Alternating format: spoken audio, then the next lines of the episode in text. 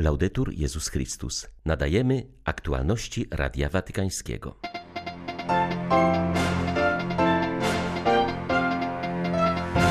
Trzeba odejść od wiary magicznej, która myśli tylko o własnych interesach i potrzebach, mówił Franciszek w rozważaniu na Anioł Pański. Papież zachęcał do zastanowienia się nad tym, jakie są motywacje naszej wiary. Brazylijczycy modlą się dziś szczególnie o pokój w Ziemi Świętej. Mnożą się też inicjatywy solidarnościowe z cierpiącymi w tym regionie chrześcijanami. W całej Polsce trwają obchody 77. rocznicy wybuchu Powstania Warszawskiego. Szczególna modlitwa za powstańców zanoszona jest na Jasnej Górze. 1 sierpnia wita Państwa Beata Zajączkowska. Zapraszam na serwis informacyjny. O wierze jako relacji miłości z Bogiem, która wykracza poza logikę korzyści i kalkulacji, mówił papież w rozważaniu na Anioł Pański. Franciszek przypomniał, że nie wystarczy szukać Boga, trzeba jeszcze zadać sobie pytanie, dlaczego go szukamy i jakie są motywacje naszej wiary. Musimy to rozeznać, ponieważ wśród wielu pokus znajduje się ta, którą możemy nazwać pokusą bałwochwalstwa. To ona pobudza nas do szukania Boga dla własnego użytku i korzyści, do posiadania dzięki Niemu tego, czego sami nie możemy uzyskać. Ale w ten sposób wiara pozostaje powierzchowna i skoncentrowana na cudach. Poszukujemy Boga, aby zaspokoił nasz głód, a potem zapominamy o Nim, gdy jesteśmy syci. W centrum tej niedojrzałej wiary nie znajduje się Bóg, ale nasze własne potrzeby, nasze interesy. Słusznie przedstawiamy nasze problemy Bożemu sercu, ale Pan, który działa daleko poza naszymi oczekiwaniami, pragnie żyć z nami przede wszystkim w relacji miłości. A prawdziwa miłość jest bezinteresowna, jest darmo dana, nie kocha się po to, by otrzymać w zamian jakąś korzyść. Franciszek nawiązał też do pytania, jakie tłum zadał Jezusowi: Cóż mamy czynić, abyśmy wykonywali dzieła Boga? Jest w nim zawarta troska o to, co robić, aby oczyścić nasze poszukiwanie Boga. O to, jak przejść od wiary magicznej, która myśli tylko o własnych potrzebach, do wiary, która podoba się Bogu. Nie jest to dodawanie praktyk religijnych czy przestrzeganie specjalnych przykazań, to przyjęcie Jezusa do naszego życia, przeżywanie z Nim historii miłości. To On będzie oczyszczał naszą wiarę, sami nie jesteśmy w stanie tego uczynić, ale Pan pragnie z nami relacji miłosnej przed rzeczami, które otrzymujemy i czynimy, trzeba kochać Jego. Istnieje relacja z Nim, która wykracza poza logikę korzyści i kalkulacji, dotyczy to odniesienia do Boga, ale także w naszych relacjach ludzkich i społecznych, kiedy dążymy przede wszystkim do zaspokojenia naszych potrzeb. Grozi nam, że wykorzystamy ludzi i sytuacje dla własnych celów, a społeczeństwo, które koncentruje się na interesach, a nie na ludziach, jest społeczeństwem, które nie rodzi życia.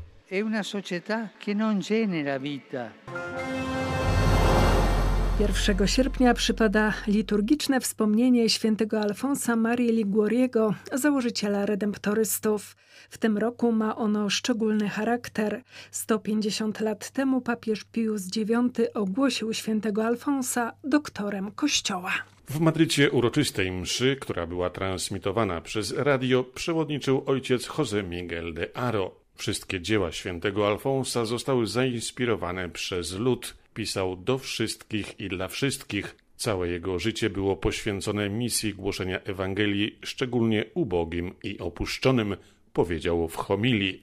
Gdy widzi, że w sercach trzeba ożywić miłość, pisze dzieła ascetyczne. Gdy pragnie umocnić w ludziach wiarę i nadzieję, pisze dzieła ze zakresu teologii dogmatycznej i moralnej. A kiedy mówi o konieczności modlitwy, aby pełnić wolę Bożą w codziennym życiu, to konkretnie pokazuje, jak się modlić, podkreślił ojciec de Aro. Dzisiaj święty Alfons Maria de Liguori nadal pozostaje aktualny i w pełni zasługuje na tytuł doktora Kościoła. Święty Alfons założył Zgromadzenie Najświętszego Odkupiciela w 1732 roku.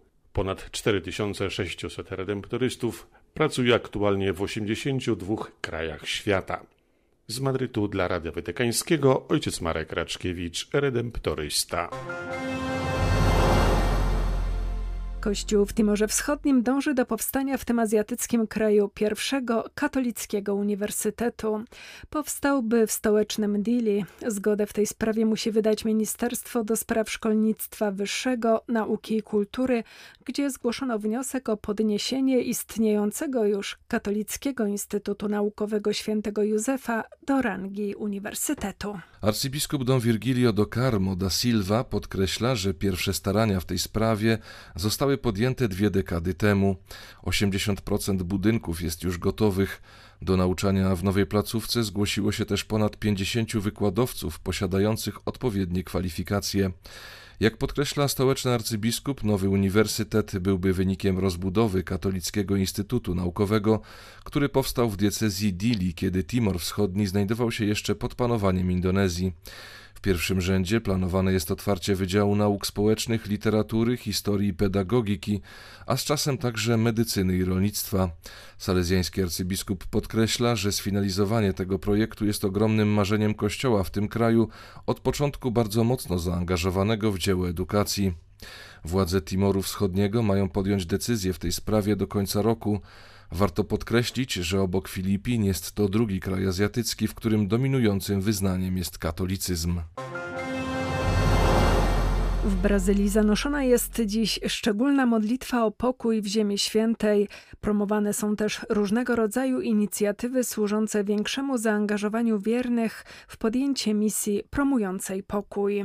Do włączenia się w modlitwę zachęca m.in. Komisja Duszpasterska Episkopatu do Spraw Akcji Misyjnej i Papieskie Stowarzyszenie Pomoc Kościołowi w Potrzebie, które od lat niesie pomoc mieszkańcom Ziemi Świętej. Organizatorzy Dnia Modlitwy o Pokój w Ziemi Świętej przypominają wiernym, że jest to region, gdzie Jezus żył, głosił swoją Ewangelię i zmarł na krzyżu za całą ludzkość. Niestety region ten wraz z Jerozolimą, na terenie którego żyją chrześcijanie, Żydzi, muzułmanie, będący wyznawcami jedynego Boga, naznaczony jest długotrwałymi, bolesnymi konfliktami, niedziela intensywnej modlitwy Brazylijczyków o pokój dla Ziemi Świętej, wpisuje się wiele inicjatyw, w których wartość modlitwy staje się szczególnym przejawem akcji misyjnej i proponuje każdemu katolikowi i wyznawcom innych wspólnot chrześcijańskich oddanie się modlitwie za konkretny kraj leżący na terenie Ziemi Świętej. Z Brazylii dla Radia Watykańskiego ksiądz Malczewski Chrystusowiec. Archidiecezja Lwowska wspomina 25. rocznicę śmierci księdza Kazimierza Mączyńskiego. W czasach radzieckich należał on do grupy nielicznych kapłanów, którzy w czasach sowieckich pracowali na terenach Związku Radzieckiego.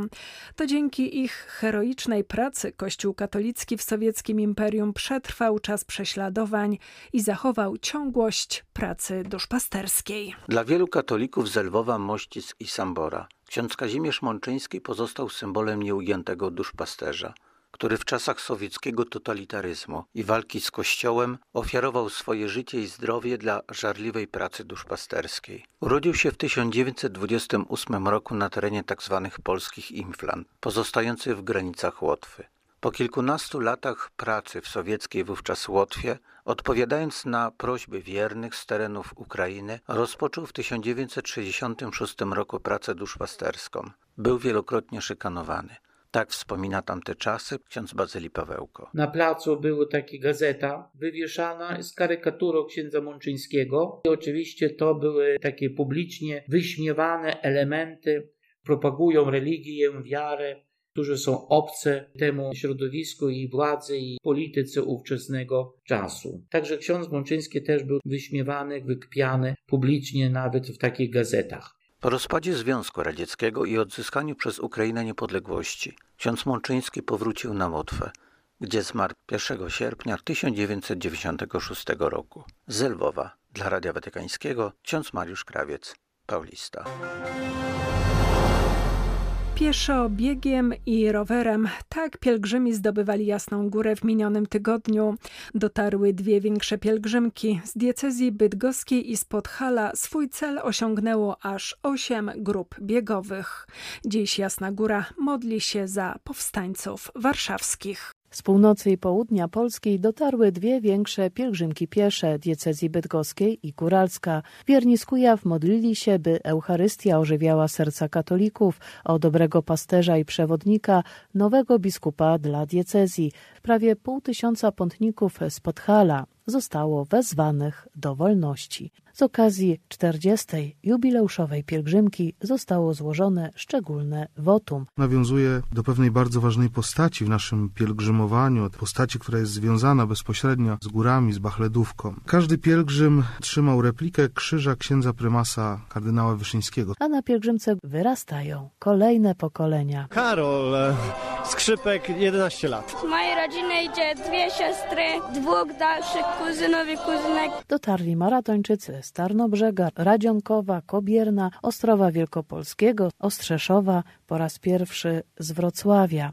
Natomiast biegacze z Bytowa na Jasną Górę przyjechali, ofiarując Matce Bożej modlitwę i trud wybieganych 8460 kilometrów w swoim miejscu zamieszkania. Wśród nich była 70-letnia Irena Lasota, która jako pierwsza Polka pobiegła Spartatlon, czyli ultramaraton na dystansie 246 kilometrów. Ja biegam cały czas z różańcem, to jest taka moja motywacja. Uważam, że wiele biegów nie miałabym siły ukończyć bez właśnie różańca. Dziś Jasna Góra pamięta w modlitwie o powstańcach warszawskich. Tu znajduje się wiele wod upamiętniających heroiczny zryw, między innymi tablica urna z popiołem spalonych warszawskich kościołów. Miasto niosło powstańcom pomoc militarną, za co Niemcy wydali rozkaz aresztowania i wymordowania 10 tysięcy Częstochowian. Dla Radia Watykańskiego Mirosława Szymusik, Biuro Prasowe Jasna Góra News. W oczekiwaniu na beatyfikację prymasa Wyszyńskiego. Sumienie osobiste kształtowane jest przez naszą rozumność, przez zgodność naszych działań z przykazaniami Bożymi i z duchem chrześcijańskim. Myślę, że sytuacja, w jakiej ojczyzna nasza obecnie żyje i pracuje, wszystkie jej niepokoje, którymi napełnia się nasze życie w odzyskanej ojczyźnie, wszystko to każe nam dokonywać jakiegoś wielkiego rachunku sumienia. Na ten rachunek sumienia składa się odpowiedź, czy my jako dzieci Kościoła Chrystusowego, jako chrześcijanie mający kierować się obowiązek duchem Bożych przykazań, duchem Ewangelii Chrystusowej, duchem jasnogórskich zobowiązań naszego narodu. Czy my to wszystko, co jest potrzebne do trwałego budowania pokoju Bożego w naszej ojczyźnie, czy my to prawdziwie wykonujemy. I chociaż na to każdy sobie odpowiada, zależnie od tego, co mu sumienie mówi. Niemniej jednakże my musimy pamiętać, że w ojczyźnie naszej najważniejszym czynnikiem ładu i pokoju, owocności naszej pracy, skuteczności tej pracy i pomyślności społecznej, a nawet i gospodarczej, to jest sumienie obywateli. Były to aktualności Radia Watykańskiego. Laudetur Jezus Chrystus.